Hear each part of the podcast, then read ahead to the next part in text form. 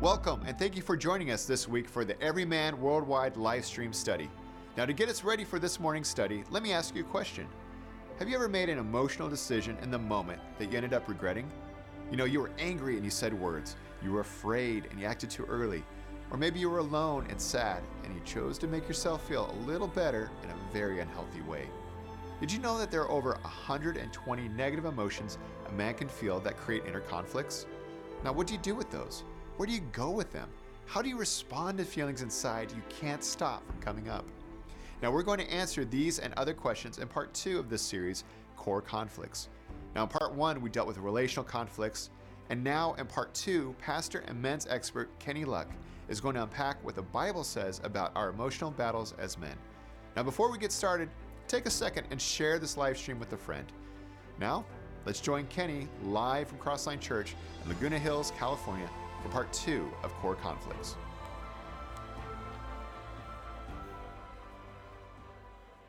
Good morning. Want to give you guys an update. I asked you to pray last week uh, for our uh, outreaches in Oregon and New Orleans. Uh, just got back from a week-long tour. We planted uh, we planted dangerous good fellowships all over the city in Eugene. We planted dangerous good fellowships all over the New Orleans and general area. Uh, men were coming to Christ in New Orleans. Uh, it was simulcast into four prisons. And we got reports back that many men gave their lives to Christ uh, in those prisons. And uh, so I want to thank you for, for praying. I'm telling you, it was great to be on the ground. Right on. Yeah, praise the Lord. It's happening. Uh, that, you know, what we do here is, is going out. And it's going to change cities, change families, change communities. As men come into relationship with Christ, they're filled with God's Spirit and then in the power of God's Spirit, they start making new choices in small spaces. Amen? With their families and with their community. And every one of those fellowships, get this, every one of those fellowships that was formed across those two cities, every month, once a month, they are going to go as a team and they are going to provide muscle for a mission of a city agency that's doing good. You know, it's like it, it, it talks about in the book of Acts where uh, the men healed the, the man outside the temple, and uh, they did good, and then and then the buzz started getting around, and they and the, the, the it was described as a notable miracle. These men had been with Jesus, they've done a notable miracle, and the whole city's finding out about it. How about that? That's a new wave of uh, of masculinity coming online. So thank you, thank you, thank you, thank you for all our everyman partners, and thank you for praying. Uh, God is changing cities uh, through this dangerous good movement. All right, we are in part two of our series called Core Conflicts. Uh, I want to ask you a question. Have you ever noticed how easy it is, listen, to mismanage emotions? Okay, everybody online, there was a low grade laughter all over, all, all over the room, right? I mean, just Google or go on YouTube and, and put in road rage. I mean, there's a chick getting out of her car with a bat, you know, at a gas station. I mean, they're, they're, they're going at it. It's just like, what are they doing? And it's just this escalation, right? Of, you know, you get a negative emotion, whether it's anger or sadness. On the anger side, it can go to DEFCON 5 if you don't know how to manage your emotions. On the sadness side, right, on the lower side, you ever felt like something negative happened and then there's like this systemic like cloud in your spirit where it's just like oh everything's fatal and final. Everything's going wrong. You know it's just like and it gets in you that way and it just stops you. All of a sudden your motivation's gone and you, you, it's hard to get up and you're just like oh everything has a black cloud over it. All right? But here's the principle. When you indulge any negative emotion, it's like giving control to an outside force, isn't it? It's like getting hijacked. You know, when you get hijacked, it's like people take over. All right? And then they have control of whatever it is the car, the plane, or, or whatever. And, and so it's important because emotions, negative emotions, um, are contagious. In the Bible, when you read about God's people, uh, especially the emotion of fear, Fear is like Ebola in God's people, it shuts down faith. So God asks his people to do something, then they approach the, the precipice of taking a, a step of faith, and then there's a couple of people that start start fomenting fear, and it spreads through a million people, and then they stop right in their tracks. Like like 12, 10 people, they get afraid, and it stops a million people from doing God's plan. And so we have to kind of talk about in this series uh, core conflicts. Last week we talked about relational conflicts.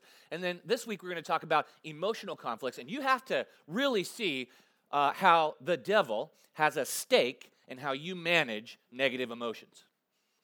Because your negative emotions impact your relationships. Amen? I mean, it just leaks out of you. You can't stop it. There's no diaper for uh, negative emotions. It's going to come out, whether whether, whether you're an emotionally constipated guy or whether you're an emotional diarrhea guy, it's gonna come out. All right?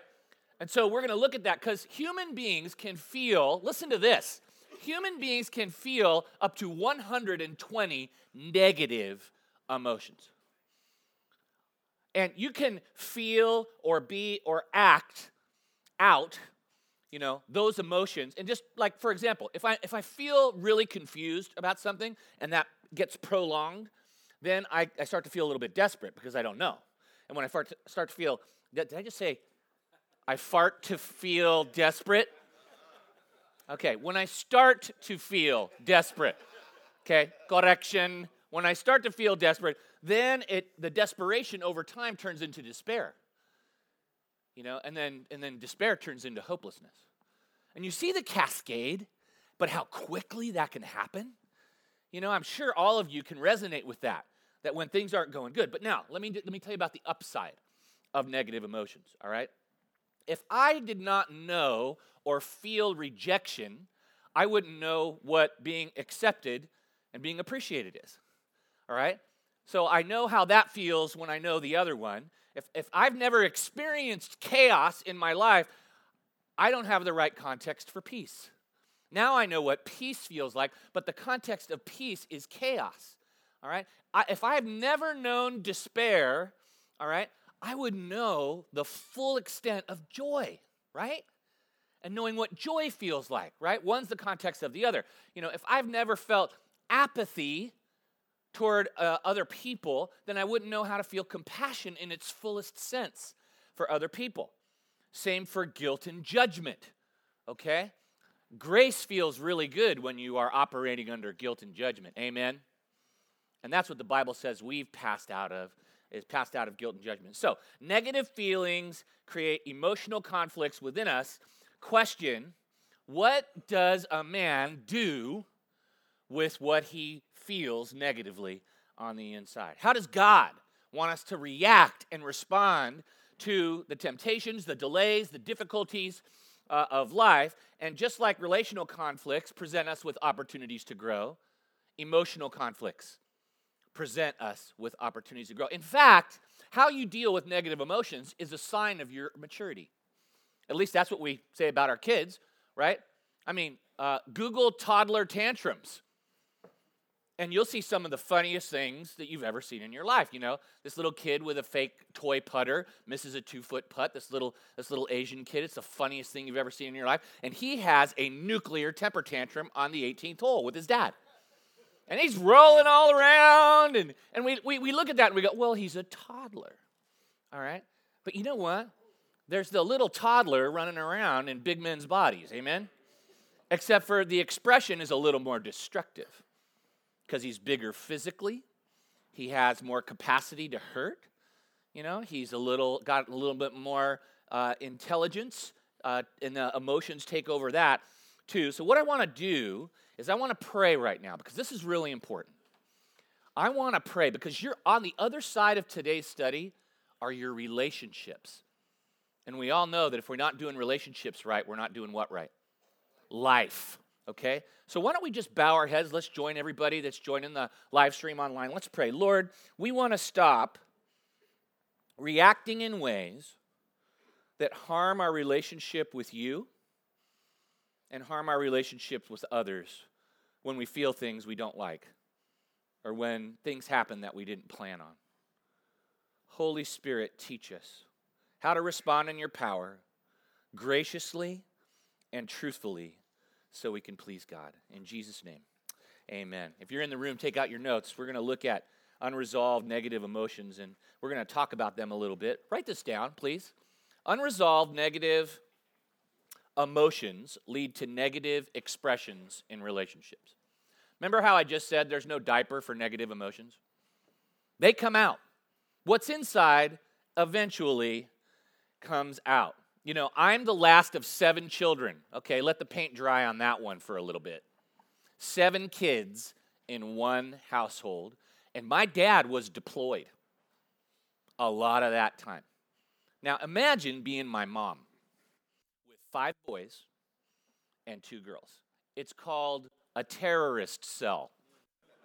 If you didn't know that, all right?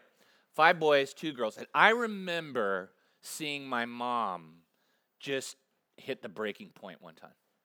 We were we were roughhousers, man. I mean, we were ambush setters, we were roughhousers. And you know, boys especially, you know, I mean, it's like body before brain. Amen. You know, and so one time we broke something, we were rough and then something broke. And I remember my mom going she said, if I had a machine gun, I would kill you all.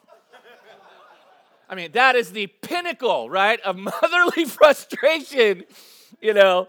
Uh, but when, what I mean, she was walking around with it, and she was maintaining, and she was maintaining, and she was maintaining, and you know, moms can take a lot, and moms can take a lot, but eventually they're going to lead to negative expressions. My mom was feeling alone. My mom was feeling underappreciated. My mom was feeling underhelped, and then it just came out.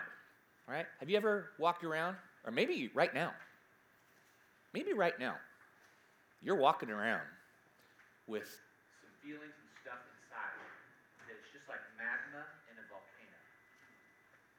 And you know, that spectacle you don't want to see because when a volcano explodes, it changes the landscape of things, doesn't it? It changes, it comes out with a great force.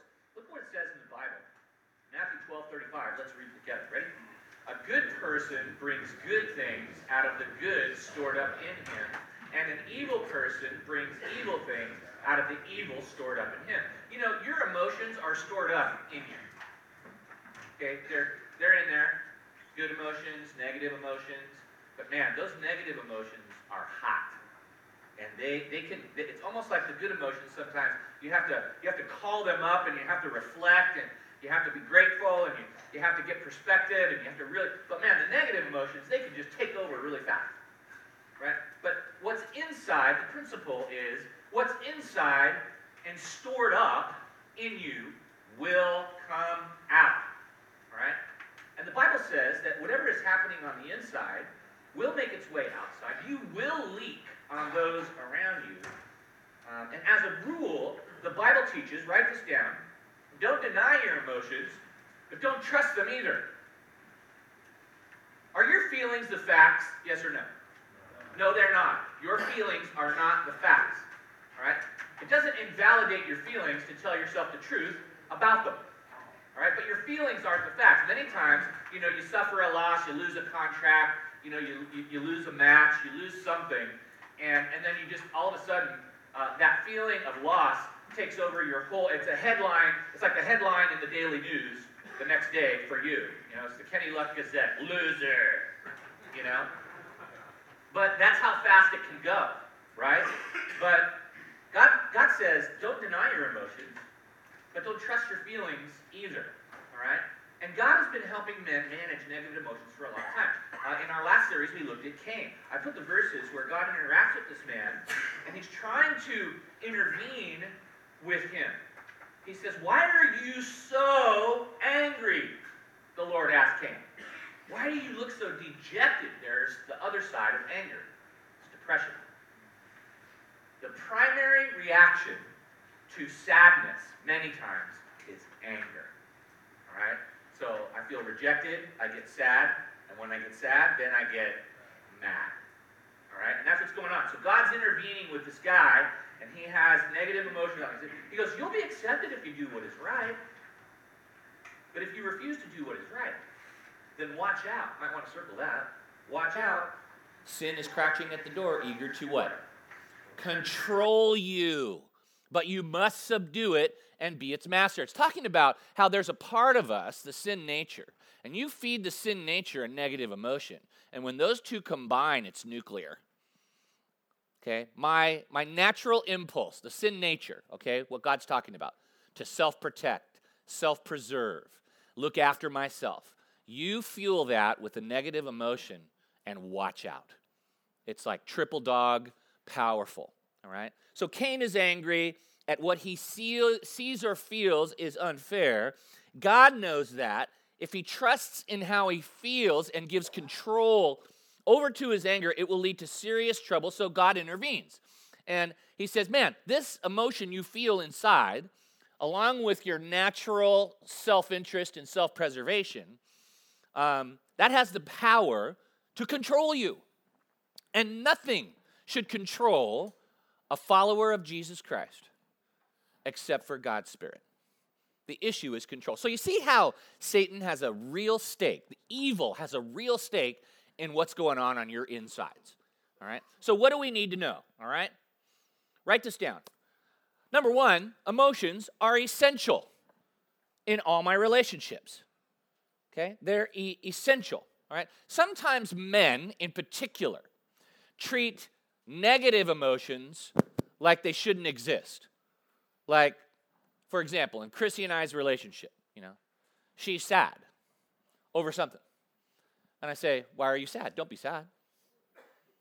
It's like, Why? Because then I'm going to have to have a long three hour discussion on your sadness. Okay, so I'm just looking out for me, man. It's like, no, don't be sad. Please, God, no, don't be sad over anything because then I, I ran out of words yesterday. You have 20,000 left for the day. And uh, I'm not going to be able to hang with you, man. No, it's just, but that's how we sometimes, we just, in, in our own self interest, we cut off the conversation. We're like, oh, you're sad? Don't be sad. Why be sad?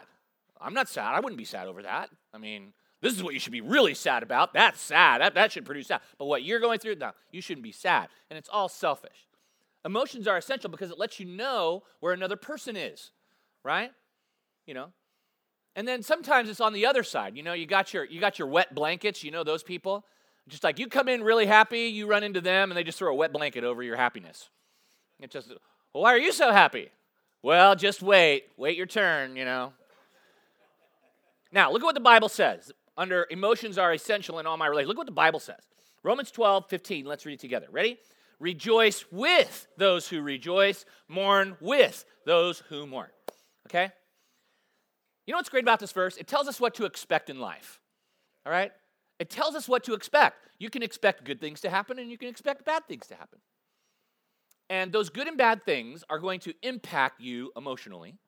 And when you bump into someone that life is impacting, all right, a person who knows God and is, and is other centered, all right, they're loving God and they're loving others, they're free to rejoice with someone who's rejoicing and be sad with someone who's sad. Okay? That, man, that's about as complicated as this lesson gets, okay? But don't do the, you know, robotic automaton, don't be sad, you know, why are you happy, you know, because life is good and bad, amen? And because life's good and bad, there's joy and there's sorrow, right? If you're married, that's what you say. I'm with you in joy or sorrow, all right? And you're going to be with that person, okay? Second, emotions are responses and reactions to life. Write that down. Emotions are responses and reactions to life. They're like God created us with, you know how like you have a dashboard on your car? You have dashboard, you're driving, and then all of a sudden the check what light comes on? Yeah, the check engine light comes on, all right? And what is it saying? It's saying, hey, you better look at that, you better check that out. Okay? that's how I want you to filter you know, negative emotions in your life, when something bad happens, and then you, you start, something starts kind of, you're like, mm, something doesn't feel right. You know, that's like a dashboard light going, bing, and it comes on, and the purpose of that is God is saying, you better, you better check that out. And when the check engine light, is it better to check it out sooner or later? Okay. yeah, because there are some of you right now, your check engine light is on in your real car. And God's saying, check that out, man, or else it'll be a $3,000 bill at the end. All right? But guess what? We pay a higher emotional price. And guess what? So do the people around us. They're paying a price for us ignoring God's check engine light. When something comes up and we look at it and we're like, ah, you know, and maybe that's the way we were trained growing up. Maybe, maybe we were told, hey, suck it up. Take it like a man, you know? Okay, that's fine. That's manly, but it's not godly. Big difference, right? So emotions are essential. Emotions are responses and reactions. Look at Jesus react. I want you to see Jesus reacting to real stuff going on. You know, when he saw stuff that was that made him sad, he got sad. Um, he's he's with his guys, just like us, and then he sees kind of like all these people milling around with you know all these faces, and he can kind of read the, the the scene, and he just sees a lot of hard stuff going on in people's lives. And then it says this: when he saw the crowds, he had compassion on them because they were harassed and helpless like sheep without a shepherd. Then he said to his disciples, now the feelings are going in a direction toward those who follow him. The harvest is plentiful, but the workers are few. Ask the Lord of the harvest, therefore, to send out workers into his harvest field. So I want you to see the progression. Through the, the, the, the lamp of his eyes, all right? The eyes are the lamp of the body. Through the, the eye, his eyes, he takes in a scene and it's people who don't have leadership in their lives, all right? Which means they are vulnerable to the world, to the flesh, and to the devil. They're vulnerable. They're like sheep, okay? So they're, they're really vulnerable, and then he gets sad. The word compassion is the Greek word splanchnizomai. It means from the bowels, all right? It's like, it's like right here. It's like, it's like, boom. You ever looked at a situation or seen some information where it just went boom. I'll tell you what, when I see women who are sexually trafficked and watch a documentary on that because I know that the, the demand is created by men and I'm just kind of learning, man, it's just like boom, and hits me like uh, talking about, you know, how women are initiated into prostitution and how they're gang, I mean, it just, they're gang raped. Just, you know, when I see whatever fatherlessness and the chaos and dysfunction, in major cities, and I see the lost boys, and, and their first family of acceptance has fallen apart, and then they join a gang family because that's where they're going to be somebody. That, bam! Boils my blood, breaks my heart. Amen? It should yours too. But that's what's happening with Jesus in this passage. He's seeing the crowds, he's seeing humanity out there suffering. He has compassion from his gut, and then he turns to his team and he says, Harvest is plentiful. But you know what? The workers are few. Can I just say, that's what this whole dangerous good movement is all about. The harvest, there's a lot of pain out there. Wouldn't you agree? There's a lot of pain out there, which means that people are open to resolving the pain. And any organization should be the local church that can make pain go down relevant, man. But Jesus is going, we're the team to go do that. So we need more workers into the harvest. We need to pray and send more workers out into this harvest people. So Jesus sees people in distress, has a gut reaction, literally from his gut, which means it's a deep response. He feels.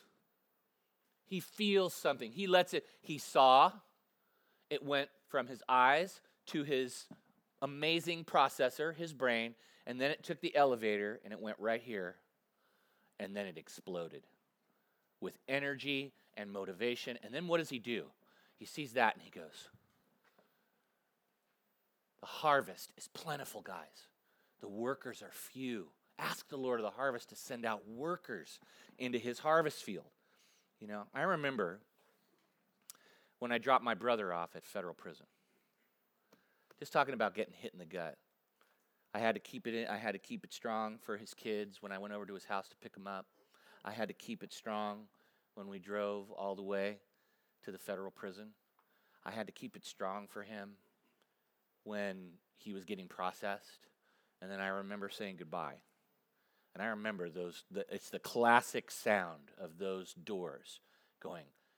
and I walked out in the parking lot and I literally crumpled it's never happened to me before in my life. I lost my legs. I was so upset because my brother's a great guy. He's a great guy.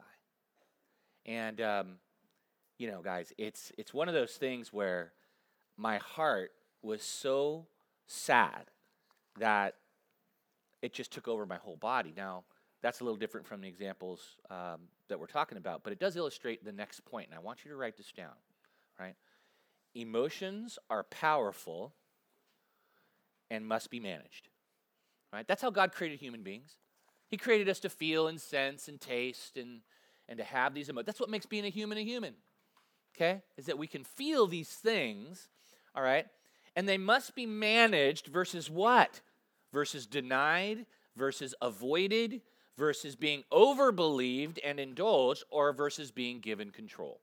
Right? He gave us a will and a mind to think through them. He gave us a relationship with Him to get some perspective on what's going on. He's in relationship with us, He's with us. And we, we have the power to manage. But if we do not manage our emotions well, all right, uh, look at this picture from the Bible, says what's going to happen. All right? Let's read Proverbs 25, 28 together. Ready? Like a city that is broken into and without walls is a man who has no control over his spirit. Okay? If you do not control, if you don't have control, self control over your negative emotions, you're vulnerable. That's the picture. It's a picture of a city, and that city is you. And it's, it's a fortified city, but now the walls have been torn down, and now the enemy can come in with impunity and take over the whole thing, plunder the whole darn thing. And in one, with one decision to give a negative emotion control and the cascade behind it, this image is very significant. Because some of you today, you're like, hey man, I'm, I'm cool. All right, well, wait till tomorrow or wait till the next day. You know, life is good and bad. And you're going to get tested. You're going to get tested in your marriage today, maybe. Or maybe you're going to get tested in, in your job, you know. I mean, I hate to say it, but, you know, I hate, you know, when guys, they come to work thinking they have a career there, and then the boss says, hey, can I see you in my office? And then it's over. You know, I mean, life is like that, all right? But God wants us to be able to know that He's in our lives, He's bigger than whatever is happening to us. We don't have to break down. We can, we can hold, and God can anchor us in those moments, okay? Um, look at what the Bible says here in Proverbs 16 32. Let's read it together. He who is slow to anger is better than the mighty, and he who rules his spirit than he who captures a city. You know what the Bible's saying? It's better to be emotionally mature than to be powerful positionally, than to be rich financially, than to be strong physically. Isn't that amazing? Where God would say, you know what? If you know how to control your emotions, you're better than the strong. You know, you know how to control your emotions. You're better than the one who rules and has position. All right? Why? Because that person's relationship with God and with others is better. And those are the two things that Jesus says are more important than you giving control over to those emotions inside. That's why God wants to give all of us self control today. Look what it says in Proverbs 29 11. Let's read it together. Fools vent their anger, but the wise quietly hold back. See that word fools right there? I can put my name in there. Because I've done that. I've done it. Have you done it? Do you have the guts to admit that you've done it? I've done it. And, it, and, it, and it's a sign to me. My dashboard light came on, and then I just ignored it, and I didn't talk to God, and I didn't, I didn't process it with my, you know, I didn't like care enough to just go, hey God, you know what, I got this going on, and and then I just vomited you know. And I feel, don't you feel really small when kind of that happens in your life? Makes you feel like, a, you know, gosh, I'm back in fifth grade, you know. But you know what? God wants to grow you up. It's okay. God wants to bring you to a different place, you know. And, you know, the answer in, in, in the fool's life, right? The difference between foolish and wise is their ability or inability to manage their emotions. You think this is an area where God wants to make progress in your life? Right? To make your relationship with Him better, to make your relationships with others better. You see, in my experience, there's, there's three kinds of guys there's the emotionally constipated man who holds everything in. But despite his best attempts, it will leak out. All right? And you know what it comes out in? A snarky, passive aggressive man who just, you know, he's like, it's like there's a, a cloud, and you can label the cloud cynical over the top. Why? Because he's full of these thoughts and this stuff, but he doesn't outwardly vent it. He inwardly keeps it inside, and then he becomes like like acid. And when it comes out, it just kind of leaks on you, or maybe it's the little razors, but he's got stuff going on on the inside, all right? There's emotionally constipated. Then there's the emotional diarrhea men, all right? And, you know, it's like DEFCON 5, you know, stimulus, DEFCON 5. Rah! You know, and it's just like spewing volcano, run! It's like those people, I mean, they're, you, you look at their first circle and what's going on there, and everybody's walking on eggshells around those guys, all right? Then there's your emotionally regular man, all right? And doesn't everybody love being regular? Amen? I mean, do we love being regular or what? You know, we hate constipation. No one likes, you know, explosive diarrhea. But we like being regular, okay? The body analogies are awesome in this message. I just have to tell you. But these are guys, listen, here's what I'm saying.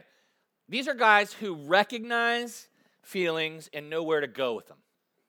In the moment, they know where to go with them. All right? And that's why the next point is so important. Write this down. Emotions must be expressed to God. Do you know that God has an open door for you 24 7, 365, and He says, Come. You know, the Bible says in Ephesians, uh, in Him and through faith in Him, we have access to God. In Him, Jesus, and through faith in Him, Jesus. We have access to God. So you're a human being and their life is happening to you, whether you're young or whether you're a dad or whether you're a son or whether you're a student or whether you're, you're in the last quarter of your life. You're a human being. You have stuff going on inside because life is good and bad and it's happening to you and you can't stop it. And God says, Can we have a talk about that? I, you know, the door is open. God, psychiatry, five cents. Remember that in the Charlie Brown cartoons? Lucy, psychiatry, five cents you know. But, you know, Charles Schulz had it right. We, we need somebody who's readily available to talk to us. And the Bible says, in him and through faith in him, we have access to God. All right? How's your prayer life? How often do you talk with God about you and about what's going on in your life and about the events you can't control in your life? And the, the relationships that you have in your life and the longings that you have in your life and what you dream and what you hope for and what you wish for. How often are you dialoguing to God and taking advantage of this access to God in Him and through faith in Jesus Christ? Now, some of you are listening and you're like, I don't got my all access pass yet. But here's what the Bible says good news. In Him and through faith in Him. Here you go. I don't know if you've ever gotten an all access pass. I've gotten a, a few, you know, backstage to see my nephews in POD and uh, at some conferences that I've been. Man, they're cool, aren't they? Just you walk right in, right? And you got that special lanyard and it says all access. There are some of you listening to the sound of my voice right now. You do not have a relationship with Jesus Christ, all right? But man, do you need him in your life? Not just because he can forgive all your sin, and not just because you can have purpose for living, and not just because you can have a home in heaven, but for your life today, and to have his power today, and to know that you're loved and accepted today, and to have every spiritual blessing in the heavenly realms with you today, to have power and self control in your life and perspective that only God can give you. And if that's you, and you're listening to the sound of my voice this morning, you need to say yes to Jesus' invitation. Jesus said, Behold, I stand at the door and knock. If anyone hears my voice and opens the door, I will come in.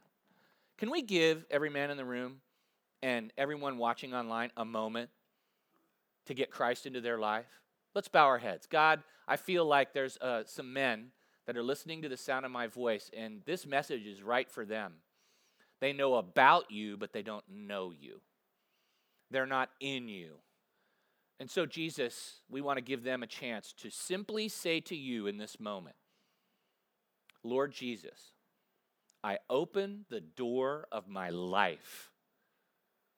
I want you to be a part of my life. I want you to come into my life and to save me from myself and from my sin and from the attacks of evil on my spirit and on my relationships and on my life. Jesus, thank you for becoming a man, going to the cross, and wiping out every mistake I've ever made or will make. And in this moment, I receive for myself the gift of God and eternal life by saying yes to you and yes to what you've done for me. Come into my life and save me. Make me new. Fill me with your spirit so that I can have a great relationship with you for the rest of my days and great relationships with people. In Jesus' name, and God's men said, Amen. So we're on this point. Emotions must be expressed to God. Look at what it, the psalmist says in Psalm 32. He says, When I kept it all inside, my bones turned to what? Powder. My words became day long groans. The pressure never let up. All the juices of my life dried up. Then, okay, this is a transition. Then I let it all out. I said, I'll make a clean breast of my failures to God. Suddenly, the pressure was gone. My guilt dissolved. My sin disappeared. These things add up. Every one of us needs to pray when all hell breaks loose and the dam bursts. We'll be where? On high ground, untouched. Wow, what a picture. What an amazing picture of what is available. And that's what we just did in prayer.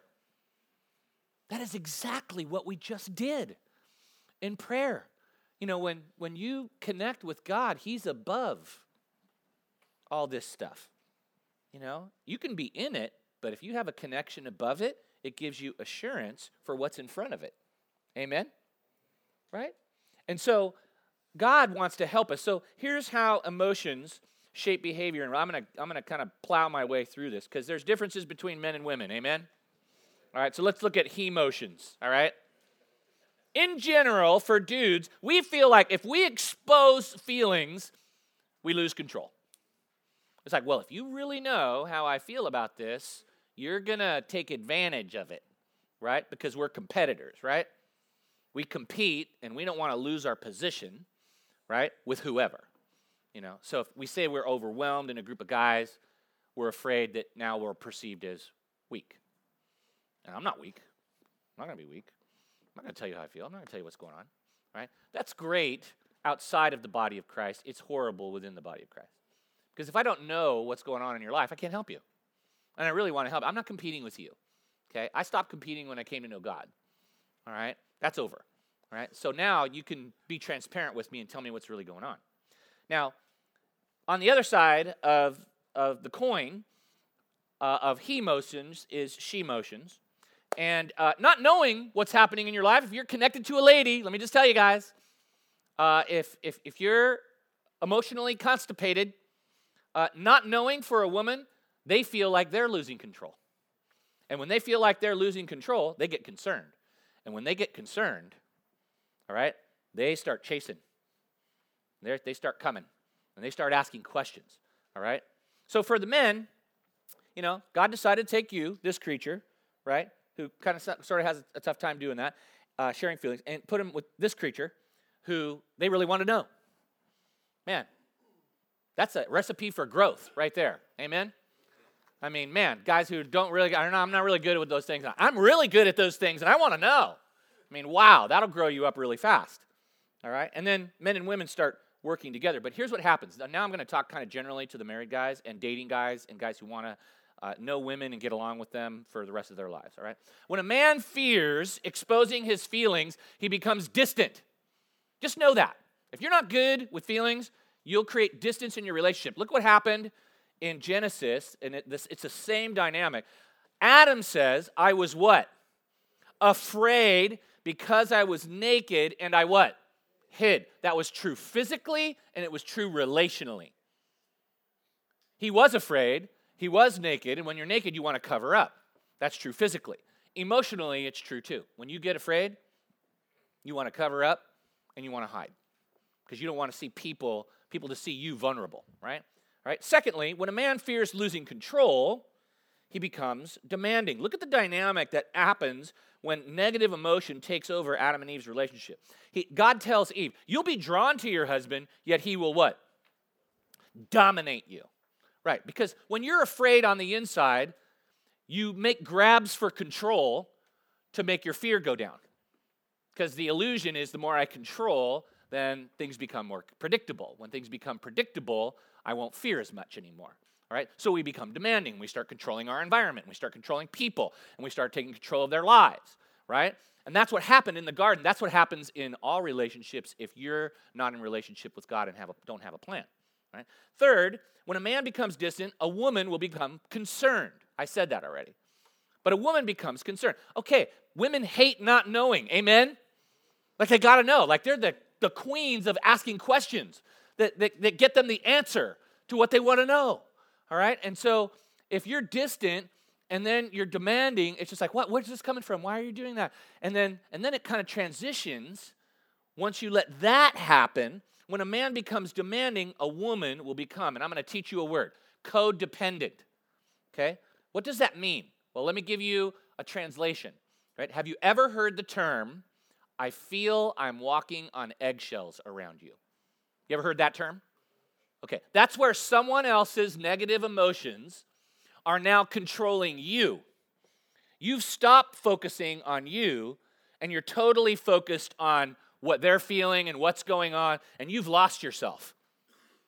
You're now someone else, you're, you're flying in their orbit now. And it's their negative emotions on the inside that is controlling the whole family dynamic or the whole relational dynamic. That is unhealthy and it is not God's plan. And if I just described your home, God has a word for you. And I'm going to bring it in a minute. All right. So there's some stuff that, that, that goes on in marriages and dating relationships. So to keep Keys to keeping relationships, marriages emotionally healthy and strong. Number one, first key is mutuality. What does that mean? It means that both people in a relationship are responsible to care, inquire, and listen. All right, let's say those three words care, inquire, and listen. All right, that's mutuality, okay? Secondly, the second key to good relationships is called reciprocity, all right? What does that mean? It means both people in a relationship have equal status. Okay, when you have equal status in a relationship, what does that mean from a spiritual perspective? It means that other person is an image bearer. They bear the image of God. You bear the image of God, all right? It's not a parent child relationship, it's not a slave and master relationship. Two image bearers who deserve dignity both deserve respect, consideration, and dignity. All right, let's say those three words together respect, consideration, and dignity. Man, can you imagine if these dynamics took over our families and our culture? Wow. All right, third key is liberty. In a relationship between two adults who practice mutuality and practice reciprocity, there should be liberty now. That means I'm free to express, I'm free to challenge, I'm free to comment and add to the discussion. Okay? I'm free to do that. Why? Because you're an adult and I'm an adult. And you're an image bearer and I'm an image bearer. And if you have something you want to say, say it. All right? And we don't have to we don't have to get on the slippery slope of biting and devouring one another. We're just two adults. We're happen we're, we're we're together. God's the one who knows it all anyway, and we're just trying to get to the truth. All right? So we can connect. All right? Last principle, fourth key is honesty. All right? You work hard to build an atmosphere of safety and transparency. Listen, men, if you're in relationship with a woman, you cannot have intimacy without safety and transparency. There's, there's, it's just impossible to have the fullest expression of intimacy if there is not safety and transparency. And some of you are thinking to yourself, I do not have a safe home right now. And you need to repent. You need to change the way you live. The way you change the way you live to change the way you think. And you need to find out what God says about how to treat a woman. Amen? I think I'm safe in saying that to everyone in this room because I care for you. I care for your marriage. I care about what's going on in your home. And guess who else does? The devil. And some of you have been going along compartmentalized and hijacked, acting a certain way, not even knowing everyone around you is walking on eggshells. And God's just saying, I love you too much not to leave you the way you are. So I'm going to tell you the truth. That's a true, loving God. All right? Now, when there's honesty in a home or in relationships, listen to this. It means that the presence of the pounce is not around. You know what I'm talking about? You know those people who, like, they're waiting for you to say something and then they pounce on what you say so that they can criticize you, or if there's a misplaced word or opinion, they pounce on it. When there's honesty and transparency, when there's liberty, when there's reciprocity, when there's mutual, that pounce is gone. And man, that's a great home to live in and a great relationship to be in. Amen? Where people aren't afraid that if they say, if they misplace a word or if they don't do something right, that, that you're gonna pounce on them out of your own immaturity. All right? And if you're a pouncer, in Jesus' name, stop it. Stop it. That person bears the image of God. And if you're waiting to for them to say something wrong or to if their flaw comes up, God help you because you're flawed too. I'm flawed. We're all flawed. Amen. And no one likes to get pounced on, all right? That behavior is not from Christ. That behavior comes from a lie that has been believed. That behavior does not help your relationship with God or people, and that behavior does not build up other people, which is a command in the Bible. There's some serious conviction in the house, isn't there? In the house of the Lord. But guess what? If you don't do business here, you're going to get out there. And out there, your flesh isn't going to tell you the truth. The world isn't going to tell you the truth, and the devil certainly is not going to tell you the truth. So stop reacting the wrong way, start reacting the right way. When emotions come up with another person in your life, here's what the Bible says, all right? And do not grieve the Holy Spirit of God, with whom you were sealed for the day of redemption. Get rid of all bitterness rage and anger, brawling and slander, along with every form of malice. Be kind and compassionate to one another, forgiving each other, just as in Christ God forgave you. I want you to say a phrase with me. Say, just as in Christ, God forgave you. Okay, now say th- this way just as in Christ, God forgave me. Now say, in Christ, I can forgive. You see, the reason why the Holy Spirit is sad when your relationships are divided and torn apart is because you should be the agent of reconciliation. You've experienced relationship with Christ. He broke down the barrier between you and God by coming and sacrificing himself so there could be peace between you and him. Having experienced that, the most tangible way you can demonstrate your gratitude is by giving away to other people what He freely gave to you. That's convicting. That's why we say if you don't do relationships right, you don't do life right. There are some people in your life, I'm sure, that need you to go to them. And you need to talk out of what God has done for you first and then say, you know what I need to offer to you? I need to offer forgiveness, and a better man. After this, I know better. And this morning, God spoke to me, and He said, I need to do this. In the book of Philippians, it's not in your notes. It says this Therefore, if you have any encouragement from being united with Christ, if any comfort from His love, this is Philippians 2 1 through 3. I advise you to go home. I, I advise you to read this passage at lunch or in your quiet time tomorrow because it's a powerful principle for having a great power having great power for managing negative emotions. Therefore if you have any encouragement from being what? United with christ. If any comfort from his love from being united with christ. If any common sharing in the spirit from being united with christ. If any tenderness and compassion from being united with christ. Then see the picture Christ is pouring into me. I'm united with him. He's encouraging me. He's tender with me. He's compassionate with me. If you have any encouragement, and then, then it says, then make my joy complete, brother to brother, by being like minded, having the same love. Everybody say, same love. Same love. Having the same love, being one in spirit and of one mind, do nothing. Might want to circle that in your Bible. Do nothing out of selfish ambition or vain conceit, rather, in humility, value others above yourselves. How about a movement of guys who know how to do that? Think women and children would benefit and be blessed and be given life? Think there would be less dysfunction, less chaos, less destruction in relationships? That's why we're here, fellas. That's why you came. And that's why you're online.